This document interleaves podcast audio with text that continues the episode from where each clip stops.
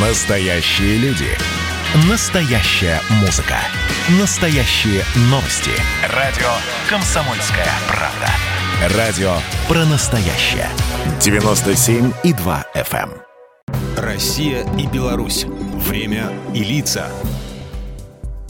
Здрасте, здесь Бунин, и сегодня я про грядущие праздники, новогодние и рождественские. Ну а любой зимний торжественный стол в той или иной мере не обходится без традиционных рождественских блюд.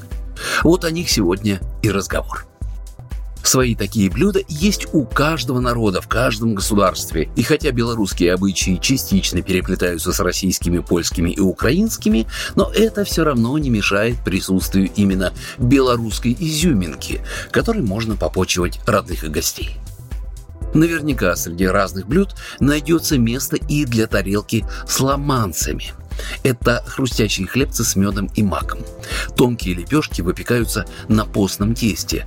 Подаются ломанцы с соусом-сиропом на основе мака и меда. Белорусский узвар, традиционный рождественский компот из сухофруктов, варится из яблок, груши и слив. Компот должен быть густым, так что сухофруктов не жалейте.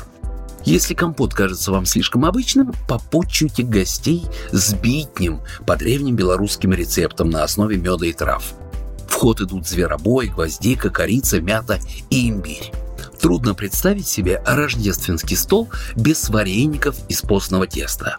Внутрь положите любые ягоды и фрукты, а для сладости – мед – Рождественский пост, который тянется с конца ноября до самого Рождества, подразумевает, что от мяса предпочтительно воздержаться. Поэтому рождественский борщ вполне может быть постным. В такой праздничный борщ обычно идут самые разнообразные ингредиенты, так что всякую вкуснятину из вашего холодильника все в кастрюлю. Традиционные рецепты постного супа обычно упоминают фасоль и сушеные грибы. Их обычно вдоволь после лета и осени. Но чем больше у хозяйки фантазии, тем вкуснее выйдет результат. Ну и, наконец, непосредственно на праздничный стол, конечно же, следует подать рождественского гуся. Настоящее царь блюдо для всей семьи. А если птичка будет немалой, то еще и для многочисленных гостей останется. Главное, чтобы влез в духовку. Для аппетита, конечно, гуся традиционно готовят с яблоками. Но если их смешать с орехами, курагой, черносливом и апельсинами, получится просто завораживающе. Ну а принимая во внимание, что гусь обычно томится в пище долго, то времени подумать о прошедшем годе у вас более чем предостаточно. Главное ничего не забыть. Рождество же – светлый праздник.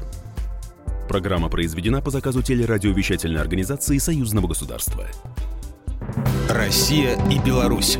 Время и лица.